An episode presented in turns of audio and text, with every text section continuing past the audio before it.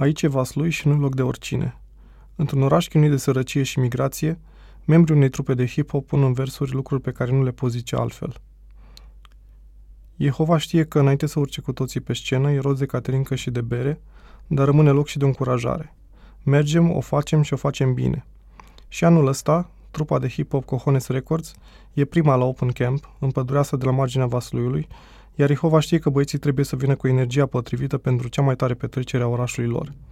La 34 de ani, Jehova e veteranul, liderul, omul cu starea. Combasus, care e cu 15 ani mai tânăr, visează la cântarea asta de când s-a apucat de hip-hop acum 3 ani. Jehova e unul dintre primii săi idoli în muzică. Arti, 21 de ani, e conștient că aproape toată lumea îl cunoaște și are impresia că toți o să-l țină minte dacă o dă eronat.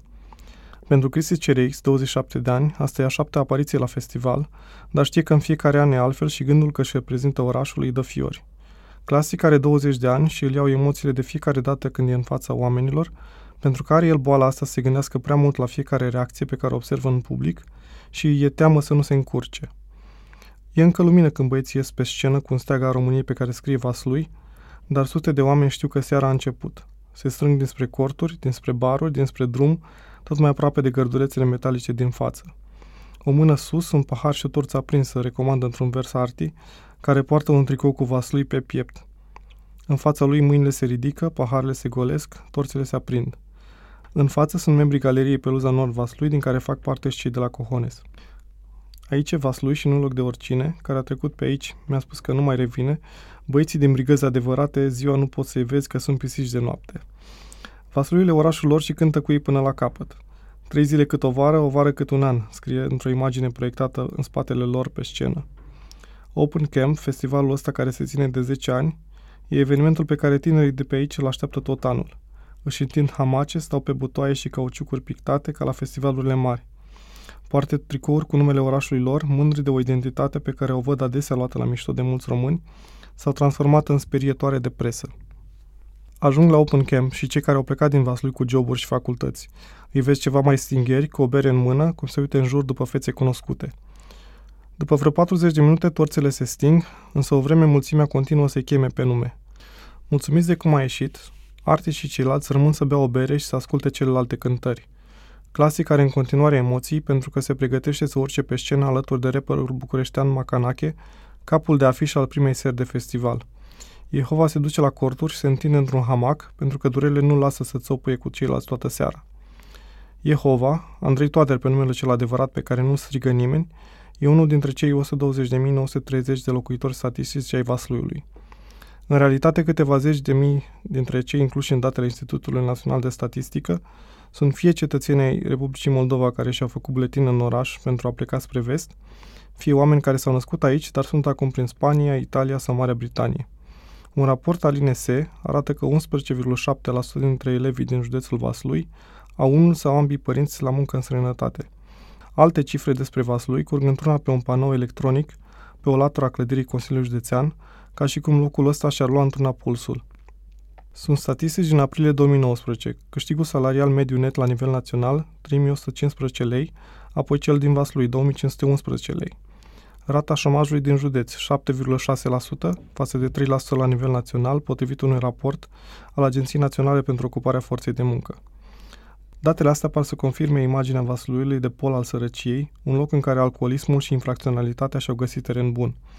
Cazuri precum cel al exorcizării de la Mănsirea Tanacu sau al celor șapte violatori din Văleni, apărați de comunitatea locală, au ținut prima pagina a ziarelor de la București. Din mitul înapoierii Vasluiului s-au născut și meme-urile din seria După o lună în Vaslui, ce pun alături vedete și sosiile lor jerpelite. Mai toți cei din oraș cu care am discutat au întâmplări care vorbesc despre ce înseamnă să fii vasluian în ochii altora. Clasic era cu arte la București pentru o filmare cu mai mulți repări și aveau haine cu vaslui, iar un tip care a ajuns mai târziu s-a uitat ciudat la ei și a dat mâna cu toată lumea mai puțin cu ei. Tot clasic a observat că de multe ori nu contează că ai un nume. Dacă ești din Vaslui, ești vasluianul și atât.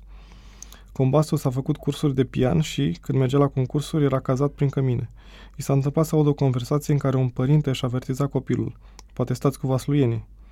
Statisticile și știrile legate de județ nu fac dreptate orașului cu același nume. Înainte și după Open Camp, Vaslui e un oraș românesc din 2019 cu toate ale lui. Străzi curate, dar cam goale, școli în care adolescenții cu gânduri de evadare, pensionari cu sacoșe din pânză din acelea ce rezistă decenii, magazine ponosite în centru și un complex comercial răsărit la periferie, bugetari care ies de la slujbă la 16.30, cafenele noi, blocuri pline de grafite, un parc care e mândria locului, copii ce se întrec cu biciclete și trotinete printre fântâni arteziene, baroni locali și săraci universali.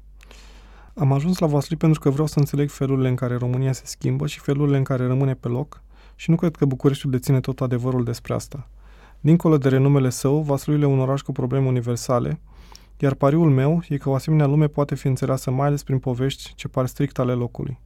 Așa am ajuns la Open Camp, înconjurat de tricouri cu Vaslui, lângă scena pe care niște hip-hoperi cu vârste între 20 și 34 de ani își arată în versuri dragostea față de oraș. Vreau să știu cine sunt băieții ăștia, cum își înțeleg ei identitatea, ce se schimbă de la o generație la alta într-un asemenea loc, ce ține aici și ce alungă.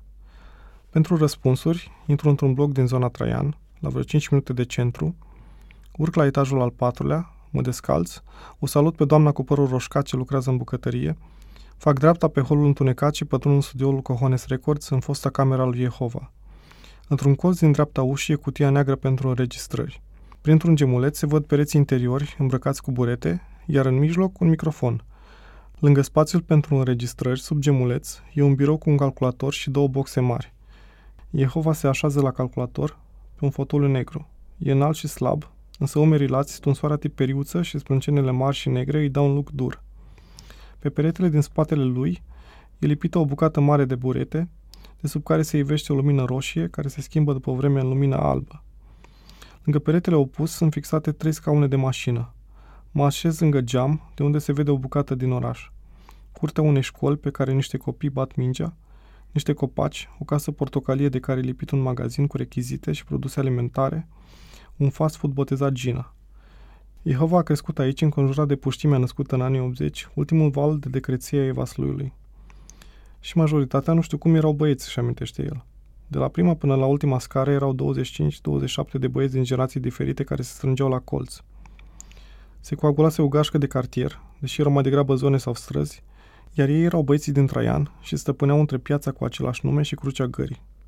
Când aflau că prin teritoriul lor trece vreo gașcă rivală de la gară, se strângeau și pregăteau defensiva. Din nimica toată ieșeau bătăi memorabile. Eram cu toții sălbatici, eram copii mulți și egali, spune Jehova. Porecla i-a rămas de la martorii lui Jehova, care în copilăria lui veneau pe la uși să împartă cărți. Iar el chiar era interesat de religie, așa că ieșea pe la bloc și își întreba vecinii, credeți în Jehova? Apoi citea din cărțile alea. Când îl vedeau, ajunseseră să-și dea coate. Iar a ieșit Jehova. Îl scrie cu Y, așa cum ar fi făcut-o evrei în vechime. Pe atunci citea mult despre tot ce înseamnă religie. Versuri despre Dumnezeu sunt multe prin piesele sale din anii 2000, dar au dispărut acum 8-9 ani. Și-a dat seama că religia e băgată cu japca în mințile copiilor. Azi nu mai crede în Dumnezeu, ci mai degrabă într-o forță a Universului care mișcă lucrurile într-o direcție sau în alta. Ar fi vrut să poată alege de la început. Scrie versuri de mic. Prin clasa a șasea, Jehova făcea rime despre natură, iar revista școlii le publica. De muzică s-a apropiat să mai greu. Chiar dacă tatăl său fusese muzicant și știa să cânte la vreo șapte instrumente, pe băieți n-a vrut să învețe niciodată. Familia lui Jehova e tipică, zice el. Un tată bețiv și o mamă care avea grijă de el și de frații lui. Ea lucra ca o infirmieră la dispensar, după aia s-a pensionat pe caz de boală. El făcea bani, dar nu i aducea acasă.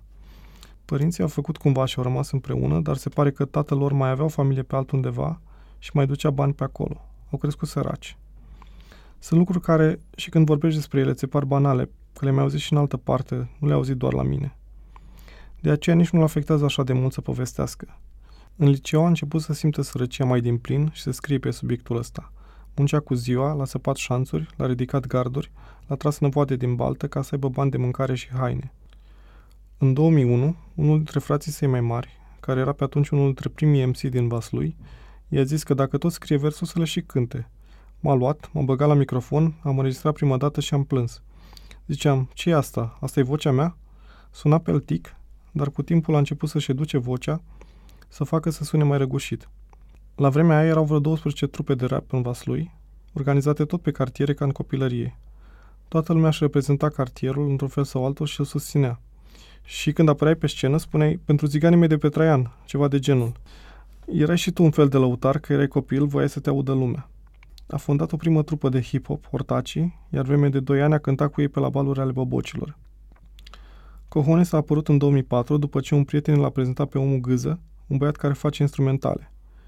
Și a venit cu un CD player și când am dat play la instrumentalul ăla, pur și simplu mi-a dat mindfuck. Wow, coaie, tu la Vasli faci așa ceva? Trebuie să colaborăm.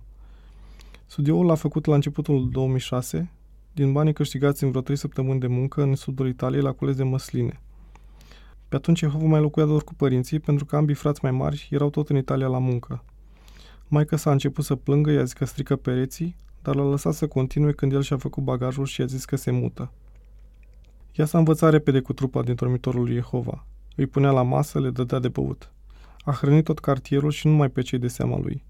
Mai găzuise două generații, prieteni de fraților mai mari.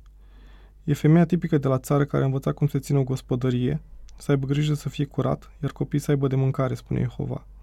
Locul ei nu e vasluiul, ci satul în care a copilărit și într-acolo trage mereu. Jehova îmi pune o piesă mai veche de ale lor din vremea aia, care a făcut-o pe maică sa să plângă și a ajutat-o să accepte muzica lui. Am încercat să înțeleg care e rostul meu în viață, înțelegeam când o vedeam pe mama cu lacrimi pe față, mă gândeam că sunt prea mic și nu o să fac față, când tata venea beat, mă făceam că nu se față, dar pe fața mea tristețea era ceva vizibil, să scoată cineva un zâmbet era imposibil, mă gândeam că timpul trece, trebuia să fac ceva, orice numai să văd zâmbind pe mama. Studiul Cohones avea dotări minime. Jehova a amenajat un borcan pentru înregistrări în colțul camerei sale, pe care l-a antifonat cu niște cartoane de ouă. A mai luat un microfon, niște căști, una alta. A lăsat în cameră o canapea pe care să doarmă și un dulap. Când a mai strâns bani și a luat niște monitoare de studio, apoi o placă de sunet mai bună. Nu în mare studio, dar am învățat să fac din mouse poate ce au făcut alții cu multă aparatură. Când a venit pe la ei bunica de la țară, iar nepotul i-a arătat studioul, a întrebat, dar ce ți-ai făcut, mamă, WC în cameră? Cojones Records a devenit o umbrelă pentru hip-hopul vasluian. Au fost 3, apoi 4, 7, 11. La un moment dat, făcuseră o brigadă și la Huși. Am mai învățat chestii, am avut concerte, am făcut multe piese. Unii vin, alții pleacă, pentru că unii trebuie să plece, alții pentru că nu pot rămâne și tot așa, explică Jehova. În toată vânzoleala asta, Cojones Records a avut continuitate. În vas lui, hip-hopul lor a lipit generații, la fel cum făcea și fotbalul într-o vreme. Ambii frați mai mari ai lui Jehova au fost în peluză, așa că a ajuns și el acolo. Deși a avut o viață scurtă, FC Vaslui a creat un fenomen în oraș. Echipa a promovat în Liga 1 în 2005, la doar 3 ani după înființare, cam în același timp în care Cojones Records începea să se ridice. Cu susținerea financiară a lui Adrian Porumboiu, fost arbitru internațional devenit un prosper om de afaceri, FC Vaslui s-a bătut la titlu și a jucat în competiții europene. Atunci când se apropia ora meciului, orașul prindea viață. Bătăile dintre gări s-au potolit pentru că îi aducea împreună peluza. Însă banii s-au terminat la sfârșitul sezonului 2013-2014, iar echipa s-a desființat. Pentru ca fotbalul vaslian să nu moară, oamenii din tribune strânși în Asociația Sportivă a Suporterilor au înființat o nouă echipă, ASSFC Vaslui, ca să existe cât de cât continuitate. Echipa avea maximum 3 sponsori pe an, între care o pizzerie care le dădea jucătorilor câte o masă gratis după meciurile jucate acasă. În rest, banii veneau din buzunarele suporterilor ca Jehova. Fiecare cotiza câte 20, 50 sau 70 de lei pentru a plăti o parte din onorariul arbitrilor și pentru a închiria terenul de joc. Au ținut-o așa până anul trecut, când echipa a fost cedată către primărie, în speranța unei promovări și redenumită CSM, Club Sportiv Municipal. Condițiile puse de suporteri au fost păstrarea culorilor galben-verde și a unei variante de stemă apropiată de cea veche a FC Vaslui, fără a o plagia, precum și introducerea inițialelor FC în nume. Primăria a păstrat însă doar culorile și nu s-a ținut de celelalte promisiuni. La sfârșitul sezonului 2018-2019, echipa a pierdut finala Ligii a patra cu rivalii de la Hușana Huși.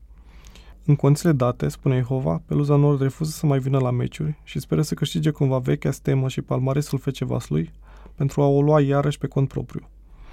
Între două piese, Jehova mi-a o mini-consolă cu un joc de fotbal manager. A cumpărat-o acum vreo 2 ani pentru că poate juca pe ea cu ultima echipă a lui FC Vaslui, cea din 2014. Pe atunci, când echipa exista încă și peluza vuia, zile căpătau ritm și în studioul ăsta. Băieții se strângeau, la o țiglă de vodcă, una de coniac și câteva peturi de bere. Gâză dădea play la un instrumental pe care îl făcuse cu câteva zile înainte sau chiar pe loc, iar ei intrau în stare. Fiecare scria ce trece prin cap, iar la un moment dat unul zicea, Coai, parcă am o strofă pe ăsta. Băgau rec, Suna bine? ăsta e vibe-ul, direct. Venea și Jehova cu o strofă mai veche, îi se părea că se potrivește, o adapta și registra și el. Le puneau la oaltă și într-o oră ieșea o piesă cu 3-4 MC. Stăteau cu zilele aici. Erau toți acasă și ne întâlneam aproape zilnic, spune Jehova. Poate nu neapărat la studio, dar ne întâlneam oriunde și dădeam play la instrumentale. Căutam tema, căutam refren, fiecare venea cu câte o chestie. Încercam să găsim soluții, să facem o piesă cât mai bună.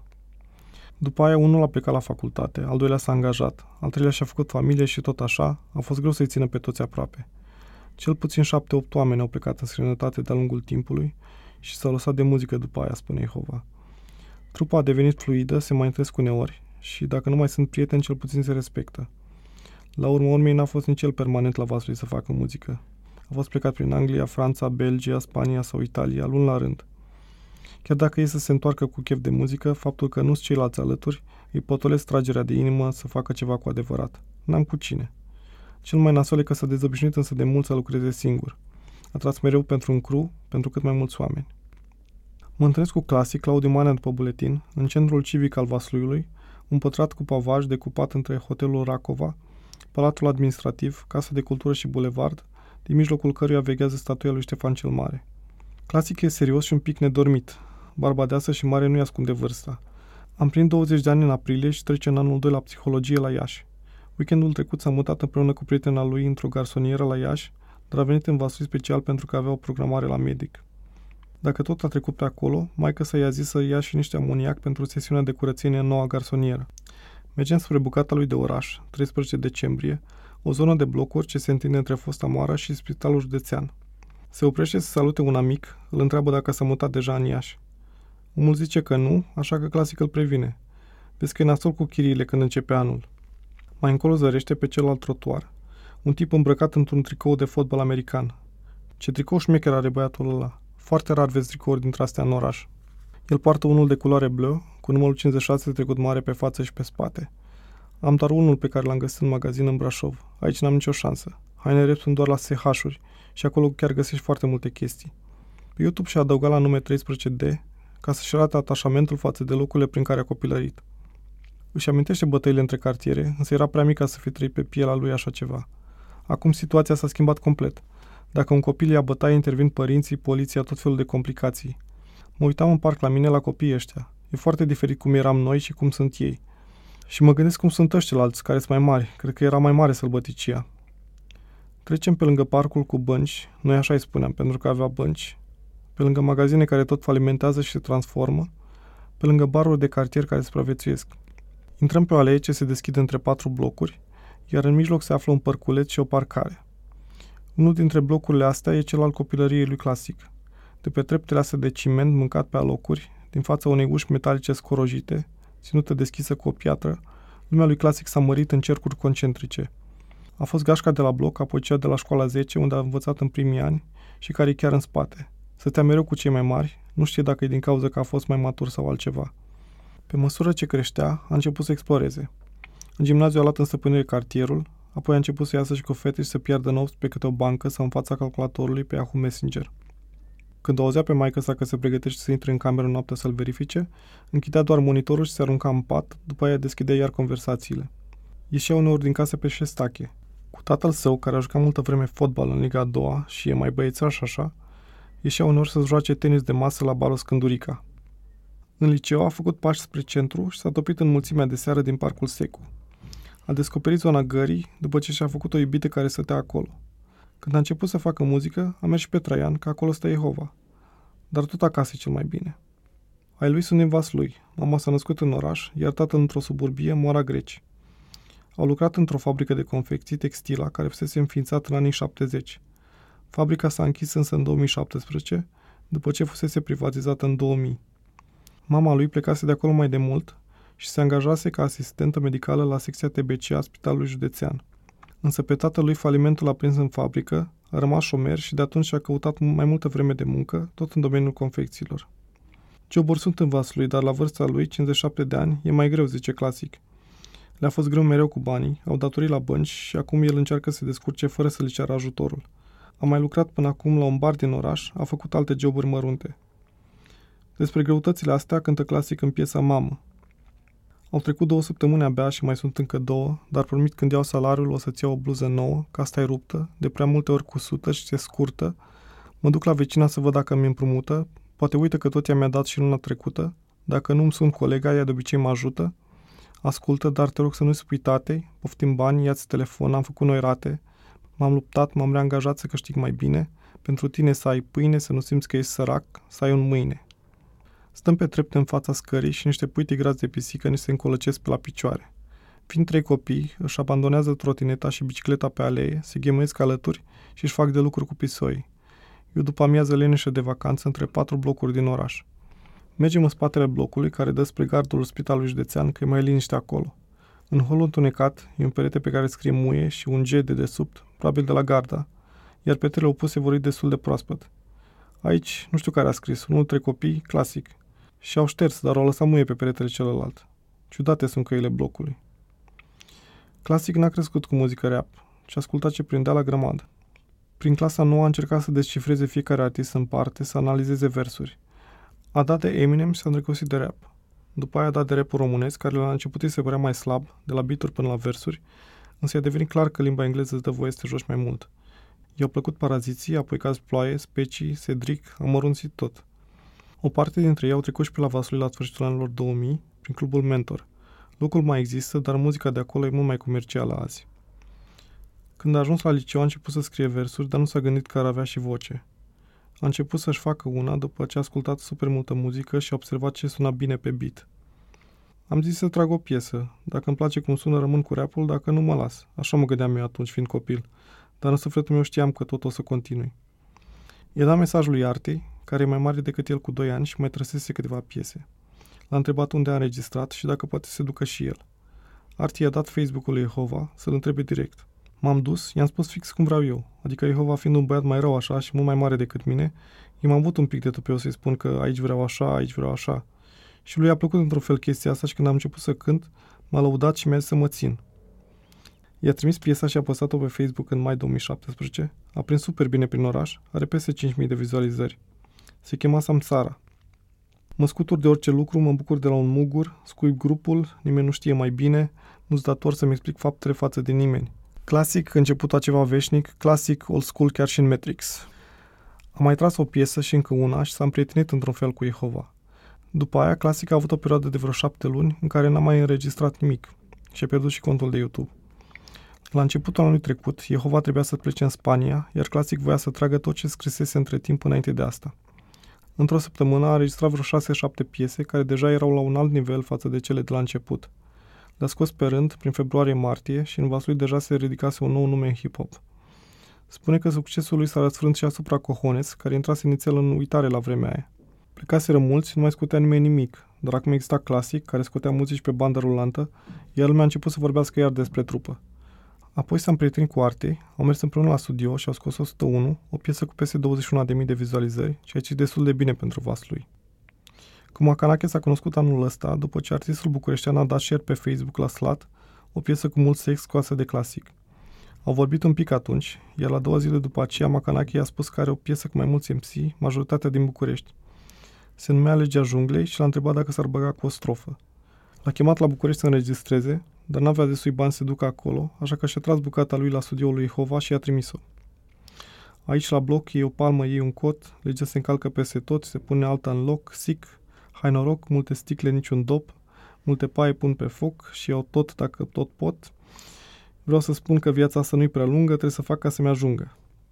Până la urmă am ajuns la București pentru a filma clipul piesei și asta la un tovarăș de-ai lor, la Cămin. Tot Macanache l-a chemat pentru cântare în hala de la expirat și aprecia mult la clasic faptul că a bătut drumul până la București pentru o strofă. Sunt 325 de kilometri între Vaslui și București, iar Macanache a făcut și el în sens invers pentru Open Camp. După seara de festival la emisiunea de hip-hop Mic Check Radio, Macanache a lăudat pe băieții de la Cohones despre care a zis că au rupt scena în 14. În seara cântării de la Open Camp, pe când sărea pe scenă alături de ceilalți, Jehova a avut momente în care venea să urle în microfon de durere. Fiecare călcătură cu piciorul drept era un chin. S-a trântit într-un hamac imediat după ce au coborât de pe scenă pentru că nu mai putea să meargă și nu voia să aibă cârjă la sub braț. Am mai ieșit acolo doar după mizul nopții când a venit concertul lui Macanache și momentul lui clasic, pentru că trebuia să fie acolo să-și susțină colegul. Înainte de seara aia stătuse în perfuzie la greu ca să-și potolească durerile și făcuse două săptămâni de fizioterapie ca să se poată mișca. A avut patru zile în care s-a doar în pat și a mers în patru labe până la baie.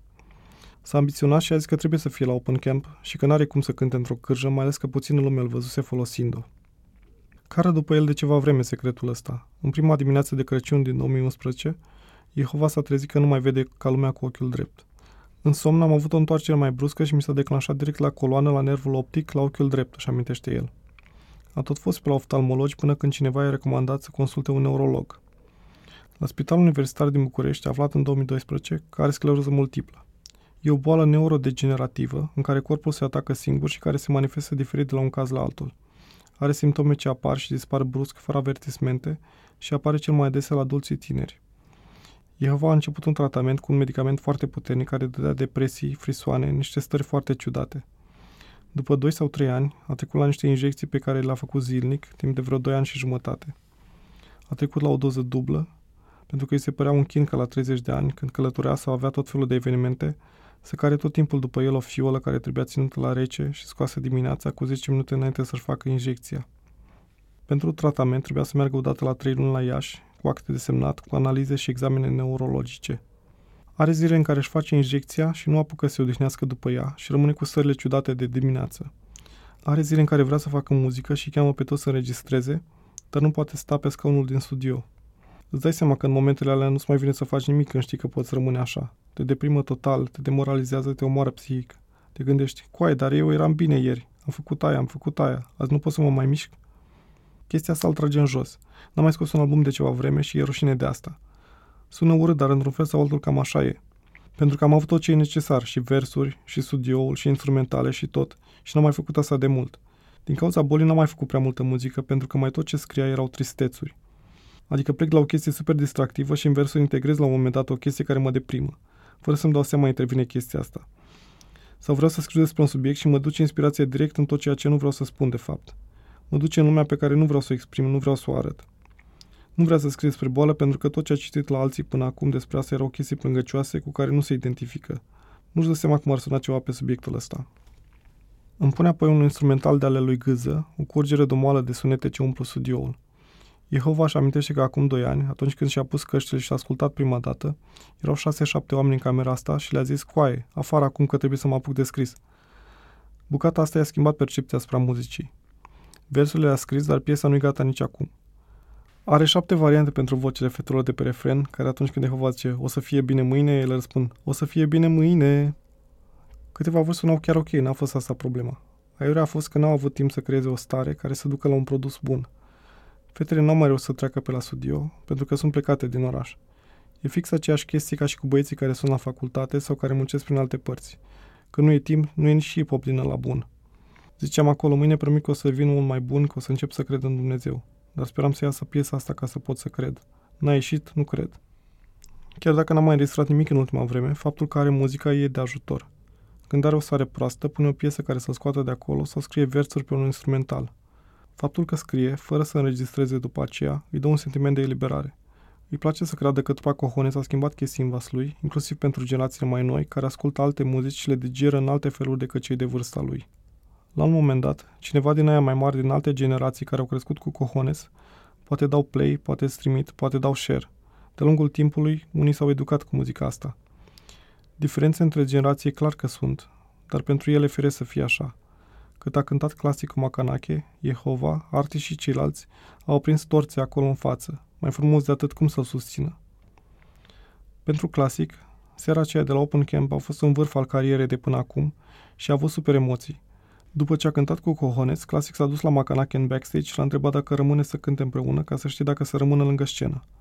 A făcut bitul, a repetat o leacă și apoi, dacă îl întreba cineva, îi spunea, da frate, se întâmplă asta. Și le zicea și că e piesa 17, le zicea și ora cu aproximație. Au cântat împreună bucăți din legea junglei. Clasic a dat-o așa. Vreau să spun că viața asta nu-i prea lungă, trebuie să fac ca să-mi ajungă. Sub luminile mov și albastre ale scenei, Macanache l-a îmbrățișat și a cerut gălăgie pentru frate meu iar publicul a aplaudat și a chiuit. Macanache i-a zis că are talent cu carul și că e o comoară pentru vas lui. Încă dinainte să facă hip-hop, pe clasic muzica l-a ajutat să iasă din starea iurea. Din copilărie își face gânduri negre din orice, se gândește mereu la cea mai rea variantă pentru tot ce îi se întâmplă. Are și o imaginație bogată care îl duce în scenarii și asta îl terorizează, îl degradează psihic. Spune că în liceu a mers mult la psiholog și la psihiatru. Medicii au aflat că creierul lui nu produce destulă serotonină și a fost diagnosticat cu depresie. Numele de scenă și l-a luat de la stilul mai old school de a cânta și care îi plăcea atunci, dar cu apostroful din mijloc a devenit o combinație între prenumele său, Claudiu, și Sic de la sările lui din vremea aia. Când m-am apucat eu să scriu, și de asta mi-a plăcut mie mult să fac asta, când mă luam să scriu ceva și absolut numai la asta mă gândeam. Mă făcea fericit că mi iese ceva și îmi lua gândul total de la gândurile astea. Chiar și când doar asculta, faptul că găsea înțelesuri ascunse în versuri îl făcea să simtă foarte bine. Din ce a scris până acum, versurile lui preferate sunt cele din SBPM, o piesă scoasă pe YouTube în iunie 2008. Ăsta e momentul în care alung stresul prin versuri, am prea multe pe cap, nu mă refer la șepți sau fesuri, nici la buzele tale când înveți progresul. Relația cu muzica a devenit atât de strânsă încât nu i-a venit să o lase deoparte, nici cât să învețe pentru bac. Când se așează la calculator, pune un beat și mai scrie ceva, măcar un vers două, o strofă. N-are cum să nu facă muzică. La începutul lui august, cu câteva zile înainte să ne vedem, Classic mi-a dat un mesaj pe Facebook. A apărut o problemă. Am aflat atunci că a ieșit din Cojones Records și că se gândea de multă vreme la asta. Vorbim acum despre asta în spatele blocului, când ne uităm la oamenii cu sacoșe și cărucioare de copii ce trec pe trotuar, la platforma pentru mașini improvizată de un vecin de la parter, la gardul spitalului pe care cineva a scris TN, inițiale grupului tineri și neliniștiți din peluză, în care e și clasic. Se gândea să plece de prin iarnă pentru că se simțea nedreptățit în cadrul grupului. Prin oraș mă ridicam, dar în interior mă simțeam foarte subapreciat. Au fost cuvinte spuse și cuvinte care nu s-au spus când ar fi trebuit să fie spuse. Și cu timpul începeam să-mi pierd încrederea. Până la urmă am ajuns în săptămânile astea să nu mai fiu în stare să scriu o strofă. În plus, îi se pare că nu prea se întâmplă nimic, nu prea se mișcă nimeni. Simte că stă pe loc, iar el are o foame maximă de muzică. Erau diferențe clare între generații, spune clasic. Pe de o parte Jehova și o mugâză, adică veteranii, de cealaltă parte el cu arte și combasos, cei mici cum ar veni. Pe clasic îl afectează mult părerea celor mari, care încurajaseră atunci când a pornit cu hip-hopul, îi ziceau să-i dea înainte că e bine. Și acum, când chiar am început să mă simt bine în pielea mea și să am încredere în mine și să fac totul, parcă am simțit că nu trebuie să mai fiu așa, că n-am de ce să fiu așa. Lumile sunt diferite. N-ar putea să fie cu Jehova cum e cu Arte, de exemplu, pentru că Arte e de seamă cu el, a făcut și el facultatea la Iași și au preocupări asemănătoare. Acum Clasic vrea să se concentreze pe muzica lui. Cât am fost eu în trupa asta, toți băieții erau pentru trupă, iar am spus mereu dacă am fost întrebat că mai important e clasic și apoi Cojones Records. Mereu a fost chestia asta. La Open Camp, în timp ce colegii săi aveau tricouri și anorace pe care scria Cojones Records și Vaslui, Clasic avea tricou cu Clasic. Îi trebuie bani ca să cumpere bucățile instrumentale, dar o să se descurce. L-au contactat doi băieți din Vaslui care fac bituri, unul de vârsta lui, altul cu doi ani mai mic, și se gândește să folosească vreo două de la ei. Băieții chiar au potențial, mă apreciază ca muzician și de asta dintre toți m-au căutat pe mine din oraș. Și îmi trimit tot felul și încearcă și îmi cer sfaturi. O să înregistreze la București, deja are două opțiuni. Are câteva piese terminate, niște idei de colaborări și scrie. Sper să ajungă într-un studio cât mai repede. Între timp, o să se angajeze, poate chiar la supermarketul din fața blocului în care s-a mutat la Iași, sau la McDonald's-ul din spate. Chiar am încredere în mine și chiar cred că dacă reușesc să fac asta, aș ajunge unde trebuie, sau aproape de unde trebuie. Pe la 10 seara, când căldura se potolește, orașul își pune bateriile de rezervă pentru un pic de viață de noapte. Jehova trage pe el niște blugi și un hanorac negru, își ia cârja și plecăm de la studio spre centru. Trecem prin gășirul de blocuri de pe strada Peneș Curcanu, pe unde s-au filmat mai multe bucăți din clipul Cojones. Pentru piesa lui, Scriu ce simt, spun ce văd, de acum 2 ani, a filmat un semn cu spațiu supraveghet video. Pentru Carpe Diem, piesa lui Arte, l-a pus pe el să deschidă un frigider la magazinul din colț.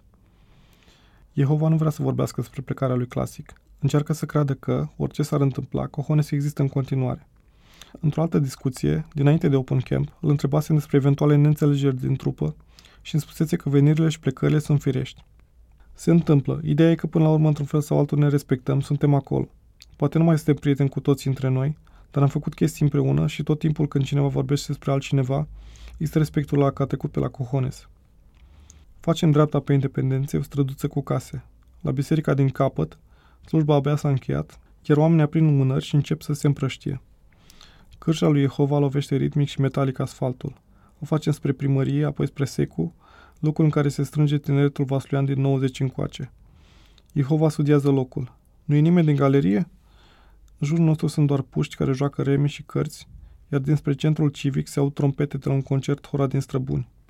Un oraș precum Vaslui funcționează pentru că e compus din rețele sociale strânse, ce se mișcă pe orbite clare, mi-a spus antropologul Gruia Bădescu. Iar predictibilitatea asta înseamnă pentru locuitorii săi siguranță, uneori bunăstare. În ultimii ani însă, rețelele astea se sfarmă într-una, mai ales din cauza migrației. Fiecare se regrupează cum poate. În timp ce multă lume din jurul lui Jehova a plecat care încotro, amicul său Alexandru Tudor, Tutu, cum îi zice el, s-a întors la sfârșitul anului trecut, după șase ani la Londra. Tutu a făcut o școală serioasă de DJ, a pus muzică în cluburi mari, dar simțea că acolo nu are timp pentru nimic. Recent a fondat împreună cu Jehova Unlimited, un grup ce organizează petreceri techno în Vaslui și în împrejurim. În seara asta, Tutu vine împreună cu câinele său Carl și nea cu Volvo său cu volant pe dreapta să ne vedem cu suporterii vasluieni. În mașină, Jehova și Tutu discută despre petrecerea pe care o organizează la o cabană aflată într-o pădure, la vreo 15 km de Vaslui. Au lipit deja sticăre prin tot orașul. O fi în aceeași perioadă cu zile orașului? Întreabă unul dintre noi în mașină, la care tu doar se preface îngrijorat. Aoleo, pierdem o mie de oameni? Ne dau pe Maria Ciobanu? Mergem spre stadion și parcăm în dreptul unor boscheți. Trecem pe lângă stadionul de antrenament și intrăm spre zona cu grătare din dreptul strandului, unde vreo 20 de oameni strânși pentru neric. Fumează, beau vin din pahare de plastic, fac frigărui și mici la lumina telefoanelor, ascultă boschito la mișto și hip-hop pe bune. Bazinul a fost închis acum 5 ani după ce un băiat s-a necat acolo. Sus, dincolo de parc, se văd siluete identice de blocuri cu pătrate de lumină decupate în ele. În partea cealaltă se vede gardul înalt al stadionului și o intrare lângă care scrie peluza Nord Vaslui. Jehova sper să nu moară fenomenul fotbalului vasluian, așa cum sper să nu moară nici fenomenul ăsta cu muzica rap la Vaslui. Chiar dacă ar fi alții care să facă chestia asta, aș vrea să facă bine, măcar cum am făcut-o noi cu cohone, spune. Pentru el, atât echipa cât și trupa țin de identitate locală, una diferită de cea prezentată adesea în spațiul public. Am fost educați cu faptul că Vaslui nu e un oraș chiar atât de nașpa. Poate nu are opțiunile pe care le are un oraș mai mare, dar noi locuind aici am învățat să ne reprezentăm orașul cu mândrie. Dincolo de identitate, atât pentru Jehova cât și pentru clasic, muzica e o cale de a povesti despre lucruri pe care altfel nu le-ar spune niciodată. Clasic zice că prin muzică se poate plânge de niște chestii pe care le are în cap și despre care s-ar simți penibil să povestească. Dacă ar spune față în față cuiva chestia asta, m-ar simți super slab, super penibil. Dar să le pun într-o piesă e ok. În muzică parcă n-am nicio rușine față de nimeni. În afara muzicii rămân berile și hainele și fotbalul și petrecerile și prea puțin loc pentru discuțiile grele. Clasic a anunțat că pleacă din trupă printr-un mesaj pe grupul de WhatsApp, pe care l-a părăsit pe loc. În zilele petrecute la Vasul și după aceea, în conversații pe Facebook, mi-am dat seama că mi-e greu să intre pe băieți ce ai simțit când, pentru că greutățile personale sau neînțelegerile dintre ei sunt lucruri pe care le expediază sau despre care nu prea vorbesc până la capăt. Clasic a luat iar trenul spre Iași după ce a mai dat o fugă la vas lui. S-a văzut recent cu Jehova și spune că are o relație ok cu el. Nu pot să zic că e ca înainte, dar e ok. S-a văzut și cu Arctic, care s-a întors din Franța, dar și că vrea să plece iar. Combasos și-a trăit visul de a cânta la Open Camp. Credea că o să fie greu, dar n-a fost, iar acum trebuie să-și caute un vis nou. Vrea să facă muzică la București, toată lumea i-a zis că acolo trebuie să ajungă. Cât are familie, muncește ca asistent medical și nu mai are timp de nimic. Cristi CRX e la București momentan și împarte timpul între muzică și mașini, cealaltă mare pasiune a lui. Jehova este stresat cu petrecerea tehno de lângă vas lui, sunt multe chestii de pus la punct. Contează mult cu cine ars pe aici, altfel e monoton, îmi zice Jehova după miezul nopții. Orașul deja ațipește. Ora din străbun s-a terminat, iar la ora asta mai sunt deschise benzinăriile, câteva cazinouri, non-stopul de lângă spital și niște terase. Urcăm în mașina lui Tudor, Carl se pune între scaune și pornim într-o plimbare nocturnă în afara vasluiului. Se termină blocurile, se termină asfaltul și începe un drum pietruit. Farurile luminează câteva garduri în stânga. Pe dreapta e lacul Delea, ce rămâne în beznă. Oprim aproape de o altă mașină. Stăm pe întuneric într-un mic foișor, mâncăm ciocolată, fumăm și îl păzim pe Carl să nu cumva se ducă spre apă. Pe malul celălalt se văd trei stâlpi luminați și două mașini de pescari. Jehova își amintește de o deplasare cu fece vaslui și de o graniță trecută cu peripeții, de faptul că atunci când echipa juca în Europa, se adunau la meciuri vasluind de peste tot. Stăm vreo jumătate de oră pe malul apei și ne întoarcem în oraș pentru că s-a făcut frig. Parcă în alte veri nu era atât de frig noaptea.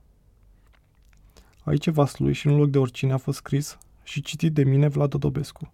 Articolul a apărut în DOR 37. Varianta text poate fi găsită pe dor.ro.